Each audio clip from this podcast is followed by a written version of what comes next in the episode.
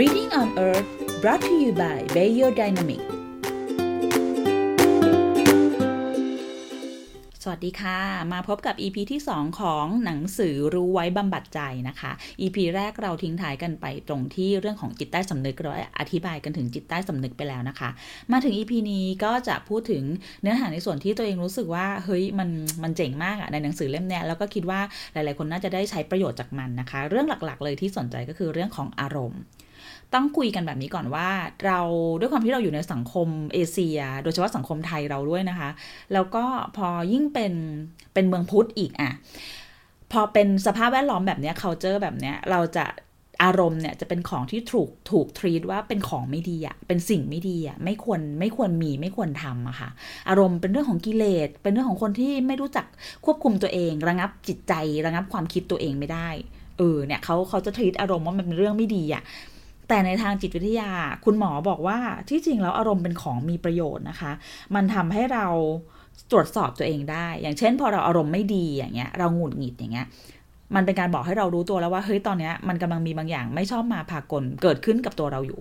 เออ มันคืออะไรไม่รู้เราต้องไปแสวงหาต้องไปค้นหามาให้เจอแล้วก็จัดการกับมัน อารมณ์โกรธทำให้เรารู้ว่าเฮ้ยเรากำลังโดนรังแก เรากำลังโดนเอาเปรียบไม่ได้เราต้องลุกขึ้นต่อสู้ปกป้องสิทธิ์ตัวเองไม่ยอมจำนนเนี่ยเพราะนั้นอารมณ์มันไม่ใช่ของร้ายในตัวมันเองอะค่ะ มันขึ้นอยู่กับว่าเราจะหาวิธีจัดการกับมันยังไงอะ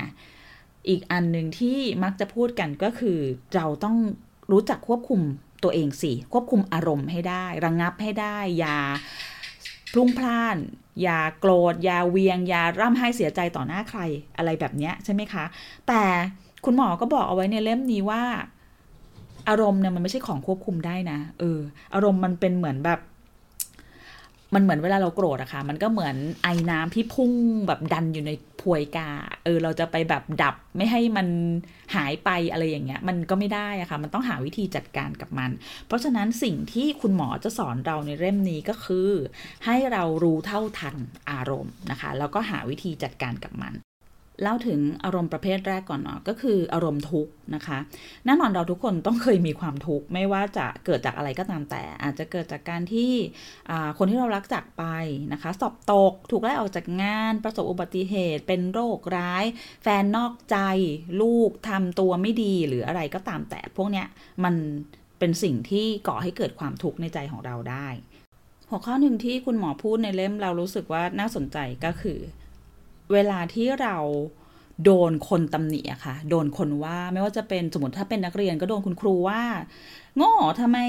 อันนี้อันนี้ไม่เกี่ยวกับประเด็นที่ว่าคุณครูไม่ควรพูดแบบนี้กับเรานะเออแต่หมายถึงว่าเวลาที่เราโดนแบบอาจจะเป็นเพื่อนอาจจะเป็นใครก็ได้ทำไมแกโง่อย่างนี้วะทำไมไม่ได้เรื่องเลยทำงานห่วยแตกมากเรื่องแค่นี้ไม่รู้ได้ยังไงนะคะ โดนพูดโดนว่าบ่อย ๆ แบบนี้ว่าเออเรามันโง่เรามันแย่จังเลย เป็นพนักงานก็โดน เจ้านายตำหนิทำงานกับเพื่อนเพื่อนก็ว่าเอาอย่างเงี้ยนะคะ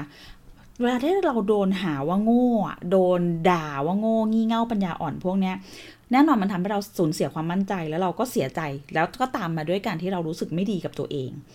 มันเป็นความเจ็บปวดนะคะ ทีนี้สิ่งที่คุณหมอแนะนำอันนี้แปลกใจมากว่าเฮ้ยมันเป็นคำแนะนำที่เราไม่เคยได้ยินมาก่อนอะ่ะเออตัวนตัวเราอะ่ะไม่เคยได้ยินนะคุณหมอบอกว่า สิ่งที่เราต้องทำนะคะ ในทางเนี่ยถ้าเป็นพูดถึงการบำบัดใจนะ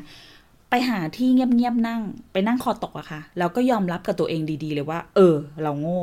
เราโง่จริง ๆไม่ต้องไปประชดไม่ต้องไปเรียกร้องขอความสงสารอะไรจากใคร ให้ไปนั่งทบทวนตัวเอง แล้วก็ยอมรับซะตรงนั้นนะ่ะเออว่าเราโง่ เพราะถ้าเราไม่โง่ ผู้คนก็คงไม่พูดกับเราแบบนี้ นะอันนี้มันไม่ใช่เกี่ยวกับเรื่องของ IQ ความฉลาดความอะไรนะบางทีมันอาจจะเป็นเรื่องที่ว่างานชิ้นนั้นหรือว่าสิ่งที่เราต้องทำนั้นมันเป็นสิ่งที่เราไม่ถนัดหรือเป็นสิ่งที่เราไม่เคยทำอย่างเงี้ยเออแต่ถ้าเกิดโดนเขาตำหนิมาแล้วว่าไม่ได้เรื่องทำออกไมาได้ห่วยมาก เราก็ต้องยอมรับว่าแสดงว่าเราทำสิ่งนั้นอะได้แย่จริง ๆนะคะหนึ่งไปนั่งสำนึกเลยก่อนว่า เออ จริงฉันโง่นะคะ เสร็จปุ๊บ เมื่อเรายอมรับตัวเองแล้วว่าเราโง่ สิ่งที่ต้องทำต่อไปคืออะไร คุณหมอบอกว่า แต่ความโง่เป็นสิ่งที่พัฒนาได้นะคะ ความห่วยความห่วยอะ่ะความเหยทั้งหลายอะ่ะมันพัฒนาได้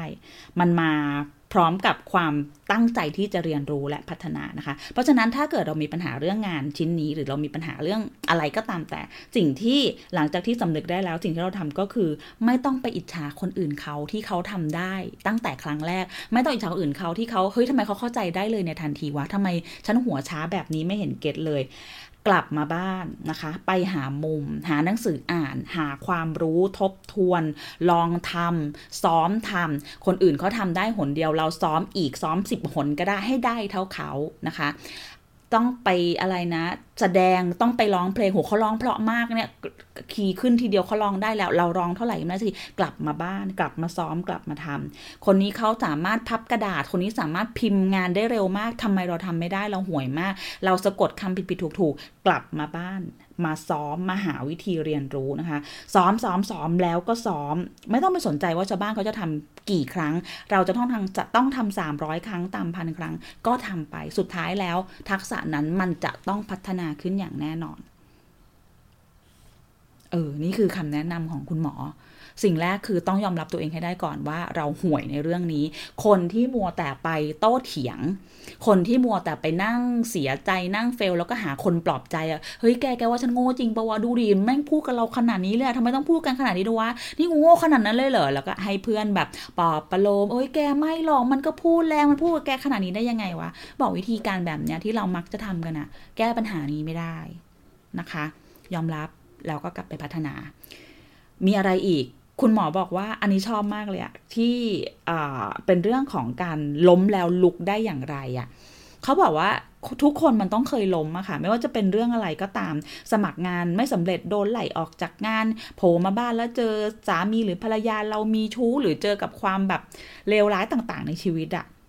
สูญเสียเงินสูญเสียงานสูญเสียโอกาสสุดท้ายก็คือเสียใจ แต่ สิ่งที่ทำให้คนแต่ละคนอะลุกขึ้นมาใหม่ได้ ไม่เหมือนกัน คนที่ลุกขึ้นมาได้ เร็วมี คนที่ลุกขึ้นมาได้ช้ามี คนที่ลุกขึ้นไม่ได้อีกเลย ก็มี คุณหมอบอกว่าสิ่งที่มันจัดการยากที่สุดคือความรู้สึกเสียหน้า เสียฟอร์มอะค่ะ ยิ่งสังคมบ้านเรายิ่งมีเรื่องนี้กันเยอะด้วยเนาะ เสียหน้า มีความรู้สึกว่าไม่ไม่อยากจะลุก ไม่อยากจะเงยหน้าขึ้นไปเผชิญหน้ากับใครอีกแล้วอะไม่อยากตอบคำถาม ไม่อยากอธิบายว่าทำไมเอาทำไมอ่ารถไปไหนแล้วไม่มีแล้วเหรออะแล้วเดี๋ยวนี้ไม่ได้อยู่ตรงนั้นแล้วเหรอเอาแล้วแฟนที่เคยมาด้วยกันหายไปไหนแล้ว เราเราไม่อยากไม่อยากพูดไม่อยากอธิบายอะมันคือความเสียหน้าเสียฟอร์มอะค่ะ แล้ว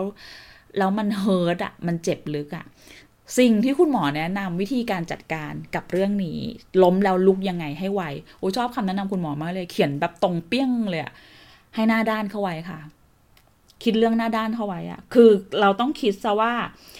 มันไม่มีคำอธิบายหรือคำแก้ตัวอะไรที่เราพูดหรืออธิบายออกไปอะแล้วคนเขาจะมองเราในแง่ดีอีกแล้วอะเข้าใจปะคือเราจะพยายามสรรหาเหตุผลปั้นความพูดสวยหรูอะไรยังไง หรือเราจะโอดครวนยังไงอะมัน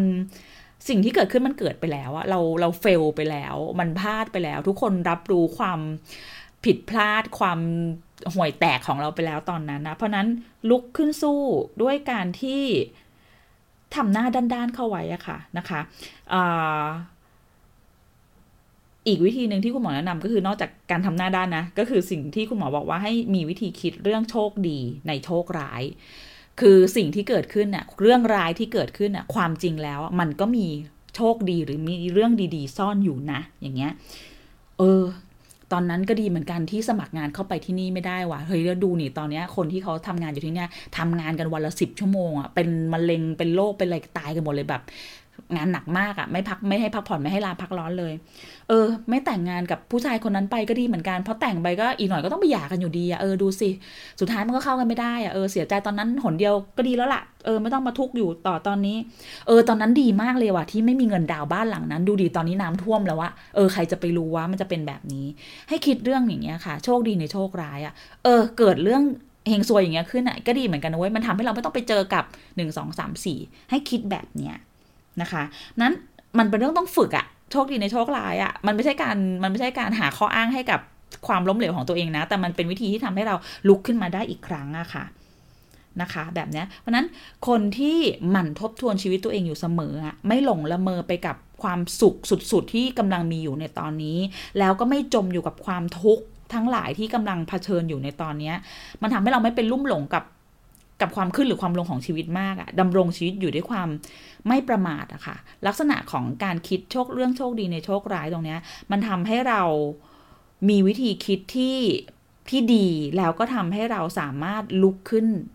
ได้ง่ายเมื่อเราต้องผิดพลาดหรือว่าล้มลงนะวิธีแบบนี้นะคะ เราอาจจะอกหักผิดหวัง แล้วหลายคนอาจจะรู้สึกว่า ไม่เอาอีกแล้วอะไม่อยากเชื่อใจความรักอีกแล้ว ไม่ไม่กล้าที่จะรักใครอีกแล้ว กลัวว่ามันจะต้องเจอกับความผิดหวังแบบนั้นอีกเนี่ยเราก็ต้องมาคิดเรื่องโชคดีในโชคร้ายแบบเนี้ยว่า ก็แสดงว่า เออ เราไปกับเขาไม่รอดก็ดี มันก็เป็นโอกาสที่ทำให้เราได้ไปเรียนรู้คนอื่น ไปเจอคนอื่นที่เขาอาจจะเหมาะสมกับเรามากกว่าก็ได้ อย่างเงี้ยนะคะ หรือถ้าเกิดเขาไปจากเราก็ต้องมาคิดเรื่องโชคดีในโชคร้ายใหม่อย่างเงี้ยว่าเออการที่เขาไปจากเรา มันก็ทำให้เราได้เรียนรู้ว่าเราเข้มแข็งแล้วก็สามารถอยู่ได้ด้วยตัวของเราเองไม่ต้องพึ่งพาใครแบบนี้เป็นต้นนะคะ เพราะนั้นจะจัดการกับความล้มเหลวผิดหวังต้องหน้าด้านและรู้จักทบทวนชีวิตคิดเรื่องโชคดีในโชคร้ายให้ได้นะคะ หน้าด้านค่ะลุกขึ้นไปแล้วก็ออกไปยิ้มรับคำสุบสิบนินทาสาบแช่งทั้งหลาย หรือ ใครจะกลด่าอะไรแล้วว่ายังไงก็ตามแต่ไม่เป็นไร ยิ้มสู้เข้าไว้ ตรงคืออันนี้คุณหมอบอกว่าจงทำใจนะ เพราะว่าสังคมบ้านเราเป็นสังคมแห่งการซ้ำเติมอะ่ะเออบ้านเราชอบ ถึงแม้เราจะมีสุภาษิตว่าคนล้มอย่าข้ามอะ่ะแต่บ้านเราชอบซ้ำเติมคนผิดพลาดนะ เพราะนั้นทำหน้าหนาๆเข้าไว้ เดี๋ยวมันก็จะผ่านไป อารมณ์ที่คุณหมอพูดถึงแล้วชอบมากที่สุดในเล่มนี้คืออารมณ์โกรธค่ะนะคะ คุณหมอโจหัวในบทมาเลยว่าทำยังไงดี ถ้าเราเป็นคนวีนเป็นประจำโอ้เหมือนเหมือนน่าจะเป็นปัญหาหลักของของคนเราเลยเนาะเรื่องที่ว่าเราควบคุมความโกรธไม่ได้อะนะคะแล้วก็ต้องบอกว่าในเชิงชีววิทยาแล้วว่าอารมณ์โกรธมันเป็นอารมณ์ที่เอาจากร่างกายเราไปมากที่สุดเลยมันเป็นอารมณ์ที่ทำลายร่างกายเรามากที่สุดเลย มันทำให้เราความดันสูง มันทำให้เราเป็นโรคหัวใจ แล้วมันก็นำพาไปสู่ ความแก่ชราได้ด้วยนะ ไปถึงการเป็นโรคซึมเศร้าเป็นโรคมะเร็งได้เลยอะนะโกรธกับเครียดมันมันมักจะมาด้วยกันอย่างเงี้ยนะคะความโกรธจัดการได้ คือทุกคนต้องโกรธไม่มีใครไม่โกรธหรอก ความโกรธมันเกิดจากการที่ expectation ของเรา มันไม่ได้รับการตอบสนองอะ่ะ มันโดนขัดแย้งอะความขัดแย้งเกิดขึ้นมันก็โกรธใช่ไหมคะ เป็นเรื่องปกติของมนุษย์ ปัญหาไม่ใช่ที่อารมณ์โกรธ ปัญหาอยู่ที่การแสดงออกต่างหากนะคะ คนที่แสดงอารมณ์โกรธได้ไม่ดีมักจะพบปัญหาความสัมพันธ์ ไม่ว่าจะเป็นที่บ้านหรือที่ทำงานก็ตาม บางคนถ้าควบคุมไม่ใช่สิเรียกไงบางคนถ้าไม่สามารถจัดการกับการแสดงออกของอารมณ์โกรธได้เนี่ย อาจจะเป็นถึงขั้นที่มีปัญหาทางด้านกฎหมายอะต่อยตีทำลายข้าวของทำลายผู้อื่นเนี่ยติดคุกนะคะ คุณหมอแนะนำมาค่ะว่าการจัดการความโกรธทำได้ 3 วิธี 1. แสดงออก เขาบอกว่าแต่ว่าเป็นการแสดงออกที่ไม่ใช่คำภาษาอังกฤษที่เรียกว่า expression นะคะ ไม่ใช่แบบระเบิดตูมออกไปเลย โอ้ยไม่ไหวแล้วอารมณ์เสียแม่งทำอะไรแบบนี้ว่าตะโกนเสียงดังไม่ใช่แบบนั้น เป็นแบบที่คุณหมอเรียกว่า exertion นะคะ คือหาวิธีที่จะแสดงมันออกมา และการแสดงมันออกมาอย่างถูกต้องก็คือ พูดออกมาให้ตรงประเด็น พูดออกมาให้ตรงประเด็นโดยไม่ต้องใช้อารมณ์อะค่ะอาจจะมีอารมณ์หน่อยๆก็ได้อ,อนุญาต แต่คือต้องพูดออกมา คุณเเคยสังเกตไหมว่าหลายคนเวลาโกรธมากๆจะน้ำตาไหลอะร้องไห้อะมันโกรธอะแต่มันไม่รู้จะพูดออกมายังไงอะให้หัดเรียบเรียงความรู้สึกที่ทำให้ตัวเองโกรธแล้วแสดงมันออกมานะคะให้แสดงมันออกมา หลังจากพูดแล้วนะ่ะ แล้วคุณหมอก็บอกอีกนะ หลังจากพูดแล้วต้องยอมรับด้วยนะว่าไม่ว่าคำพูดนั้นเนี่ยจะเป็นอะไรก็ตาม ต้องยอมรับสิ่งที่จะเกิดขึ้นหลังจากนั้นด้วย เออ สมมติว่าเราโกรธอ่า ที่รุ่นพี่ในที่ทำงานขโมยงานเราไปส่งอย่างเงี้ยนะคะ เราก็ บางคนก็จะเรียกว่าโอ้ยหงุดหงิดโมโหโทรไปด่ากับเพื่อน โพสเฟซก็ได้ บางคนเห็นหน้าตาดี แต่ที่จริงใจสุนัขอะไรอย่างเงี้ย เราเราเก็บมันไว้อะเราไม่กล้าที่จะพูดออกไปเพราะเรากลัวผลเสียที่จะตามมา เราไม่รู้ว่าเราจะต้องทะเลาะกับพี่คนนั้น อาจจะมองหน้ากันเป็นไม่ติด หรืออาจจะเกิดอะไรขึ้นตามมาหรือเปล่าอย่างเงี้ย คุณหมอบอกว่าให้หัดเรียบเรียงคำพูดแล้วก็แสดงมันออกไปอย่างตรงประเด็น และน้อมรับสิ่งที่จะเกิดขึ้นหลังจากนั้นด้วย นะคะ ไม่ตีโพยตีพายอ่าเพราะการที่เราแสดงออกซึ่งอารมณ์โกรธออกไปเนี่ย สิ่งที่จะเกิดขึ้นเราจะต้องมีทั้งคนรัก และก็คนเกลียดในวาจาที่เราแสดงออกไปอย่างตรงไปตรงมาอันนั้นนะคะ แต่การที่เราได้แสดงออกเนี่ย มันเป็นวิธีที่ถูกต้อง ความโกรธถูกแปลเปลี่ยนไปเป็นคำพูดที่เข้าใจง่ายตรงประเด็นและมีเหตุผล แล้วตัวเราไม่ต้องเก็บ กดมันเอาไว้ ซึ่งเป็นผลเสียกับร่างกาย ให้หัดทำเข้าใจว่ายากยิ่งสำหรับคนไทยยิ่งโคตรยาก และยิ่งถ้าเกิดต้องพูดกับคนที่เป็นผู้ใหญ่ หรือพูดกับคนที่มันต้องมีความสัมพันธ์กันต่อไปอะ่ะ พูดกับแฟนอย่างเงี้ย ไม่รู้พูดไปถึงปุ๊บ มันเขาจะรักเราเหมือนเดิมไหมวะ เขาจะหาว่าเราแบบงี่เง่าเปล่าวะ หรือพูดกับพ่อแม่พี่น้องแล้วแบบ แล้วยังไง แล้วจะต้องอยู่บ้านเดียวกันต่อ แล้วจะมองหน้ากันยังไงอย่างเงี้ย ให้หัดทำค่ะ แล้วแล้วเราเขาบอกว่า อันนี้อันนี้ไม่ได้อยู่ในเล่มแต่คือหลายคนอะที่เคยที่เคยได้ยินเรื่องแบบเนี้ยแล้วเขาก็บอกว่าเออพอลองทำอะสิ่งที่เกิดขึ้นก็คือโอเค คนที่เราพูดด้วย อาจจะโมโหหงุดหงิด หรืออาจจะด่าตอบ หรืออาจจะแบบจิกกัดแซะเราไปอีกสักพักหนึ่งอะแต่พอยที่เราพูดอะมันจะถูกรับรู้อะเขาจะได้ยินมาแล้ว เขาจะเขาจะเข้าใจมันในไม่ช้าก็เร็วอะแล้วเรื่องแบบนั้นอะสุดท้ายมันจะค่อยๆดีขึ้นแล้วมันก็จะไม่เกิดสิ่งที่เขามาละเมิดจนทำให้เราโกรธเราอีกอะ เออ มันมีประโยชน์นะ เพียงแต่เราต้องต้องอดทนกับระยะแรกปฏิกิริยาแรก ๆ ที่ต้องเจอหน่อยนะคะ วิธีที่ 2 ที่คุณหมอแนะนำก็คือให้ให้เก็บเก็บกดความโกรธเอาไว้ ซึ่งอันนี้จริง ๆ แล้วอะเป็นวิธีที่คุณหมอไม่ได้แนะนำนะคะ แต่ว่าจะลองทำดูก็ได้ก็คือ ลองหันเหเปลี่ยนไปคิดเรื่องอื่น ลองแบบดิสแทรกตัวเองไปทำอย่างอื่นอะไรอย่างเงี้ย ซึ่งวิธีนี้เอาจริงคือนิยมกันมากนะ เพราะมันแบบ มันไม่ต้องปะทะ มันน่าจะเข้าเข้ากับคนไทยได้ดีอะไม่ต้องปะทะ แต่ความจริงก็คือ มันเหมือนการหลอกตัวเองอะว่าเออเออหายโกรธแล้วเออเออไม่คิดละ แต่ความจริงแล้วอะเชื่อว่าหลายคนอะถึงเวลากลับไปนอนตอนคืนเนี่ยยังคิดเรื่องนี้อยู่เลย ยังโมโหยังแบบดิ้นพราดพราดอยู่เลยว่าแบบหงุดหงิดว่ะเออทำไมเราพูดอะไรไม่ได้เลยว่าอึดอัดมากเลยว่ะอะไรอย่างเงี้ยนะคะ แต่วิธีที่สามเนี่ยอันนี้ work ก็คือเขาบอกว่า ไม่ต้องแสดงออกก็ได้ ถ้าถ้าแสดงออกไม่เก่งหรือไม่กล้า ไม่ต้องเก็บกดก็ได้ แต่ใช้วิธีดับมันทิ้งทำไงอะ อันเนี้ยเป็นมันเหมือนเป็นพิธีกรรมของแบบทางจิตวิทยาประมาณจิตบำบัดประมาณนึงอะก็คือเขาให้นึกภาพการดับเปลวเทียนนะคะนะคะ คือให้นึกหน้าคนที่เราเกลียดอะที่เราทะเลาะด้วยเมื่อกี้ที่เราโกรธอะแล้วก็นึกถึงว่าไอ้ภาพเขาอะมันคือเปลวเทียนอะแล้วเราก็เป่ามันให้ดับไปอะเขาบอกถ้าฝึกทำบ่อยๆอะมันช่วยได้นะ แล้วมันก็ ทำให้เราไม่พลุ่งพล่านอยู่ข้างในอะนะคะ อีกวิธีหนึ่งที่อันนี้อันนี้เคยเห็น อันนี้ที่คุณหมอแนะนำมาแล้วก็เราเคยเห็นในซีรีส์ด้วยนะ ก็คือให้ทำเหมือนกับว่า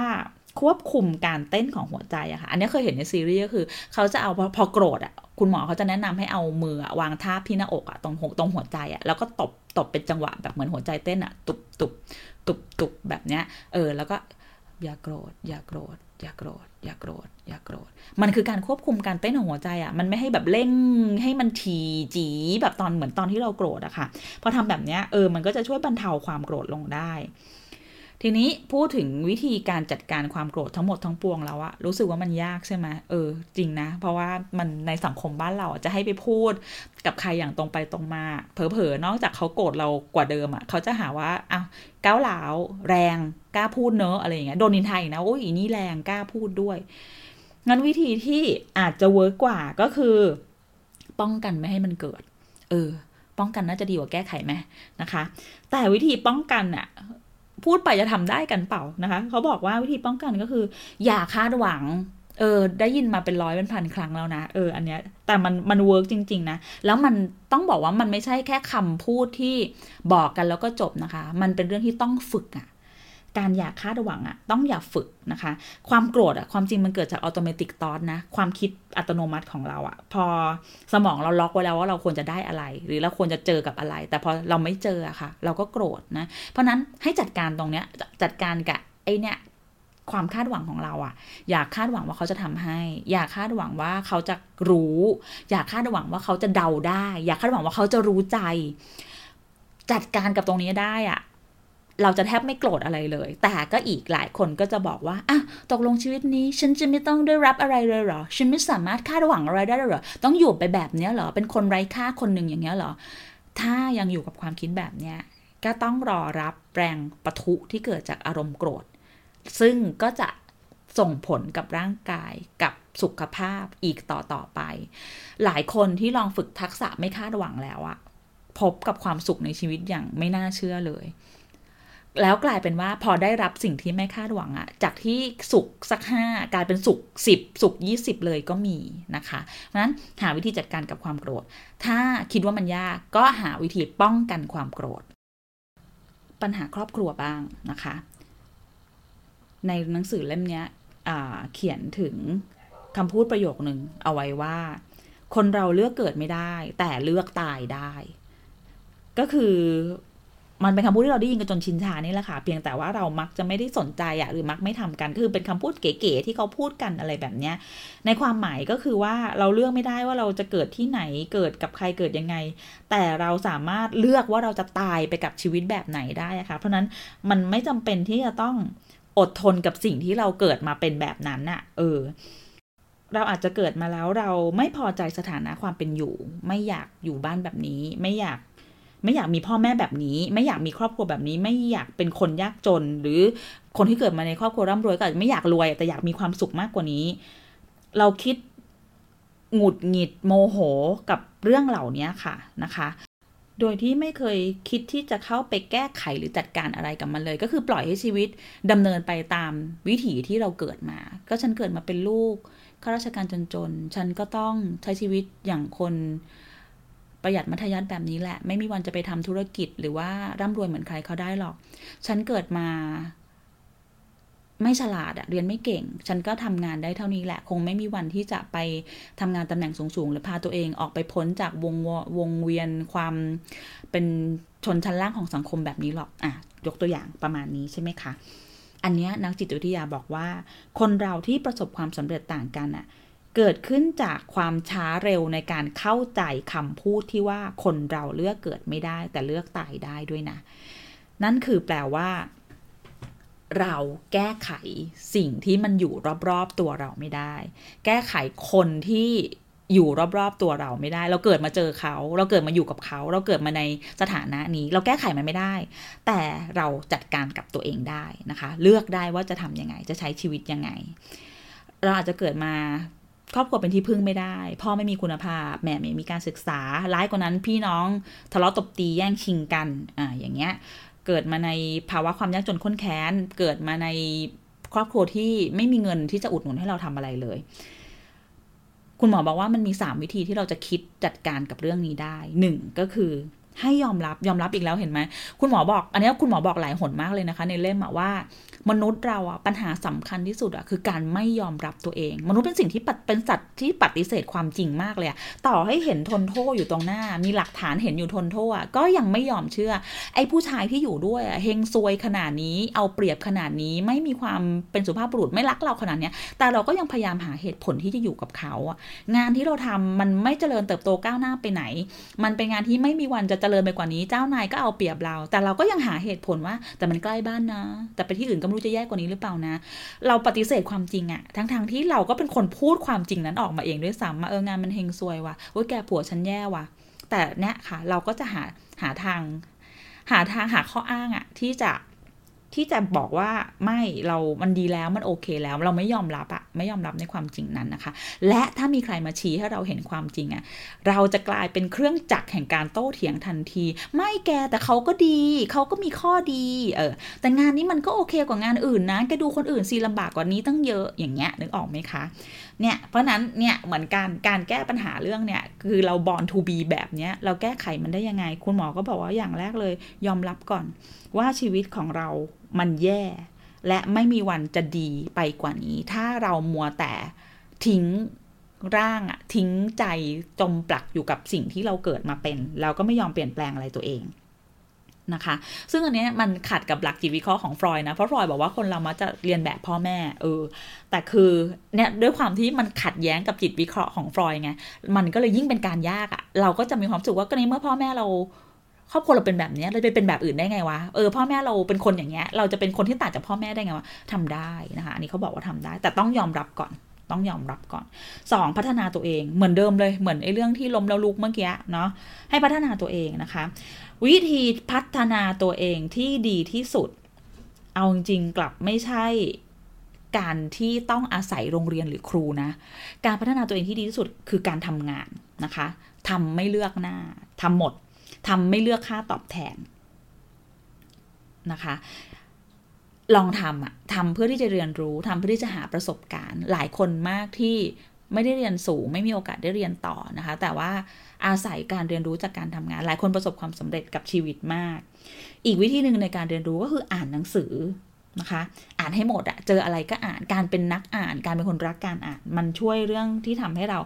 พัฒนาตัวเองอย่างก้าวกระโดดได้ และสุดท้ายก็คือเรื่องของความเพียรเออที่จริงมันเบสิกมากเลยนะเป็นเรื่องที่เราเรียนกันมาหมดแล้วทุกอย่างเลยอะแต่มันเหมือนแบบ เราก้าวออกมาไม่ได้ที่จะทำอะค่ะสุดท้ายอะสรุปง่ายๆหนึ่งยอมรับตัวเองก่อนว่าชีวิตเรามันแย่ เราและเราเราจะไม่ยอมเป็นแบบนี้สองหาทางพัฒนาตัวเองสามก็คืออย่าหยุดนะ่ะ เพียรทำมันไปเรื่อยๆนะคะ ยอมรับว่าชีวิตตัวเองแย่เลิกตีโพยตีพาย อ่านหนังสือพัฒนาตัวเอง เห็นคุณค่าของตัวเองแล้วสุดท้ายแล้ว เราก็ จะสามารถก้าวข้ามพ้นไปจากชีวิตที่เราเกิดมาเพื่อเป็นอะไปสู่ชีวิตที่เราอยากเป็น แล้วก็ตายในแบบที่เราอยากเป็นได้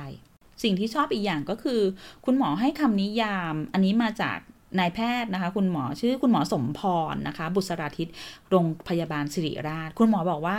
คนที่จะมีสุขภาพจิตดี ในนิยามของคุณหมอนะ มีสี่ข้อหนึ่งสุขภาพแข็งแรง ทำร่างกายให้แข็งแรง อันนี้ต้องบอกว่าเป็นกฎเหล็กของจิตแพทย์เลยด้วยนะ จิตแพทย์หลายท่านแทบทุกท่านแหละบอกหมดเลยว่า ส่วนหนึ่งที่จิตใจเจ็บป่วยเพราะว่าร่างกายไม่แข็งแรงนะคะ คนที่ไม่ออกกำลังกาย ใช้ร่างกายหนักอดนอน สูบบุหรี่ดื่มเหล้าเยอะ พอร่างกายสุดโทมสิ่งที่ตามมาคือสภาพจิตที่สุดโทมนะคะ เพราะฉะนั้นทำร่างกายตัวเองให้แข็งแรงก่อน ใครที่รู้สึกว่าซึมซึมซึมเศร้าอะหดหูไม่มีเรี่ยวไม่มีแรงไม่อยากทำอะไรเลยเบื่อไปหมดทุกอย่าง ลองนอนให้พอก่อน ลองนอนให้พอลองดื่มน้ำให้พอลองออกกำลังกายเบาๆ เป็นประจำดูนะหลายท่านเขาบอกว่ามันต้องดีขึ้น ร่างกายดีปุ๊บ สภาพจิตมันจะต้องดีขึ้น ข้อสองของการเป็นคนมีสุขภาพจิตดี มีเงินใช้ค่ะ อันนี้เรื่องจริงไม่ได้พูดเล่น ใครจะมาบอกว่า โอ้ยถึงจนแต่มีความสุขไม่จริง ความขัดสนค้นแค้นหนี้สินเป็นสิ่งที่ส่งผลเสียต่อสุขภาพจิตนะคะ ต้องหาวิธีจัดการการเงิน ซึ่งเดี๋ยวคิดว่า EP ต่อไปเราจะเริ่มพูดถึงเรื่องนี้ละเรื่องของการบริหารเงินนี่แหละนะคะ ของใครที่เป็นแฟนมันนี่โค้ชเนาะคุณโค้ชจักรพันธ์ก็น่าจะเคยอ่านหนังสือมานะคะ ก็บอกว่าเนี่ยปัญหาทั้งหลายในชีวิตอะมันเกิดจากเรื่องของหนี้สินแล้วก็เรื่องของการเงินที่มันมันช็อตจริง ๆ นะ เพราะนั้นถ้าเราจัดการเรื่องการเงิน มีวินัยทางการเงินที่ดีอะค่ะ ชีวิตก็จะประสบกับความเป็นทุกข์น้อยลงมาก แล้วเราก็จะเป็นคนมีสุขภาพจิตดี ข้อ 3 ซึ่งคุณหมอบอกว่าเป็นข้อที่ยากที่สุด มีคนที่รัก ในโลกของเราอะเรามีคนที่เรารักไม่กี่คนหรอกค่ะ คุณพ่อคุณแม่ แฟนเราหรือว่าสามีภรรยาเรา แล้วก็ลูกๆ แต่ปัญหาก็คือปัญหาที่ทำให้เกิดปัญหานะ ก็คือว่าคนเรามักเห็นคนอื่นสำคัญกว่าครอบครัวค่ะ ไปใส่ใจคนอื่นมากกว่า ไปเห็นความสำคัญของคนอื่นมากกว่า แล้วพอหันกลับมาอีกทีอะคนใกล้ตัว เขาก็ไม่อยู่กับเราแล้ว หรือเขาไม่สนใจเราอีกแล้วอะค่ะ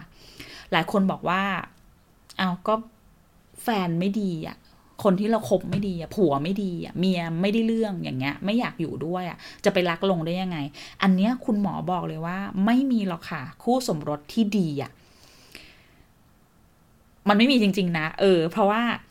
เชื่อว่าคนที่แต่งงานแล้วน่าจะเข้าใจคือหลังแต่งงานนะคะ ไม่ช้าก็เร็วอะสุดท้ายทุกคนก็จะเป็นตัวของตัวเอง แล้วก็จะนำเสนอให้เราเห็นข้อบกพร่อง คนที่โชคดีก็คือคนที่เจอกับคนที่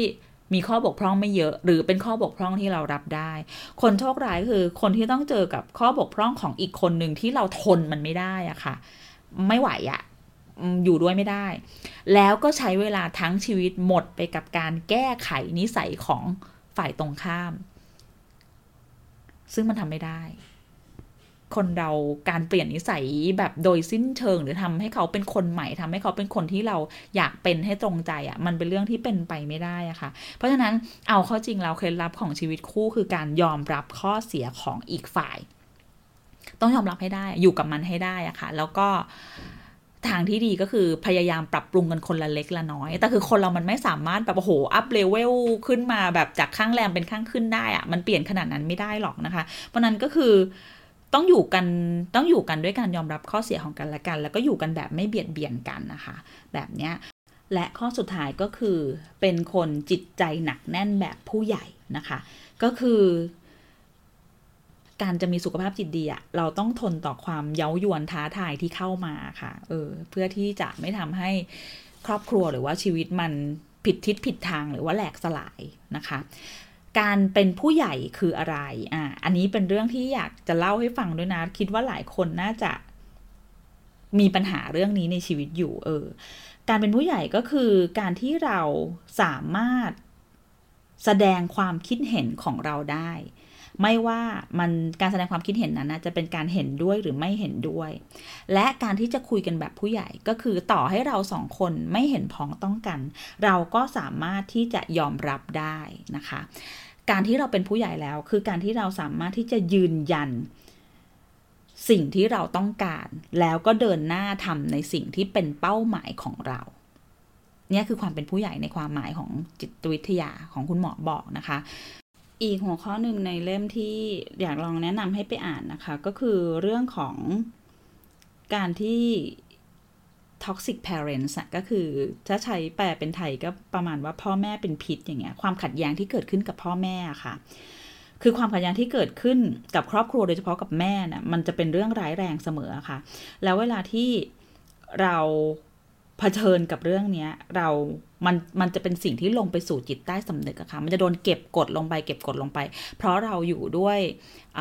culture ที่ว่าเราเป็นลูกเราต้องไม่โต้เถียงผู้ที่ให้กำเนิดเป็นคนกตัญญูต่อครอบครัวไม่ทำร้ายจิตใจ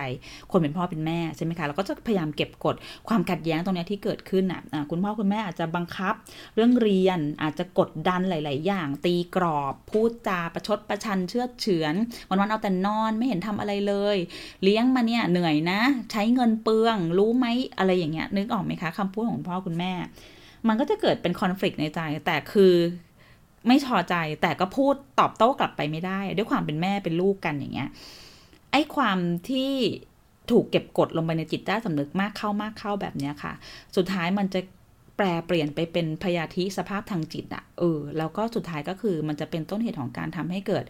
ภาวะโรคทางจิตทั้งหลาย โดยเฉพาะโรคซึมเศร้าที่เราคุ้นเคยกันในยุคนี้ นะคะมันโรคซึมเศร้ามันไม่ใช่อยู่ๆเขาก็เป็นนะ มันมันทริกเกอร์มาจากการที่ความขัดแย้งและเก็บกดเหล่านี้นี่แหละค่ะนะคะ ทีนี้มันก็จะมีหลายคนน่ะที่ใช้วิธีหักดิบวิธีรุนแรงนะคะ อย่างเช่นว่าตัดสินใจออกจากบ้านเลย ตัดขาดพ่อแม่ ไม่อนุญาตให้พ่อแม่มาเกี่ยวข้องไม่ต้องมาหา ไม่ต้องมาเยี่ยมกันตัดขาดกันไปเลย ซึ่งก็จะนำไปสู่ การเผชิญหน้ากับปัญหาอื่น ๆ อีกอยู่เป็นความเครียดอื่น ๆ อีกอยู่ดี เพราะว่าวัฒนธรรมเรามันไม่โอเคกับการทำแบบนี้นะคะ ก็จะเกิดความรู้สึกผิด เกิดการถูกประนามอย่างเงี้ย เกิดภาวะที่ทำให้เรารู้สึกว่าเราเราไม่โอเค ทั้งหลายแหล่อย่างเงี้ยนะคะ พวกเนี้ย ในเล่มเนี่ยก็จะอธิบายไว้สรุปให้เราเข้าใจอย่างง่าย ๆ ด้วยสิ่งที่มันจะเกิดขึ้นคืออะไร เราจะรู้สึกยังไงต่อไป คนที่มีปัญหาเรื่องเหล่านี้นะคะ ก็อยากจะแนะนำให้อ่าน เป็นเรียกว่า one stop service อะคะ่ะจัดการอธิบายแล้วก็แนะนำเกี่ยวกับปัญหา แทบทุกอย่างที่อยู่ในชีวิตคนคนหนึ่งที่จะประสบได้ตั้งแต่เกิดจนตายเลยไปถึงเรื่องของผู้สูงอายุการเป็นที่เราจะมีผู้ป่วยติดเตียงอยู่ที่บ้าน เราจะทำความเข้าใจอารมณ์ของคนป่วยคนแก่ที่อยู่บ้านด้วยกันอย่างเงี้ยยังไงก็มีมันก็เป็นเล่มที่แนะนำมากๆนะคะแล้วก็คิดว่าต้องมีประโยชน์มากอย่างแน่นอน เอาออกมาอ่านซ้ำแล้วซ้ำอีกหลาย ๆ ครั้ง เพราะว่าแต่ละช่วงชีวิตเราก็น่าจะเจอกับปัญหาที่แตกต่างกันไปนะคะ ก็ขอฝากเล่มนี้เอาไว้ด้วย อ่านง่าย ๆ แล้วก็ไม่หนาเลยนะคะ กลับมาพบกันใน EP หน้ากับ Reading on Earth ค่ะ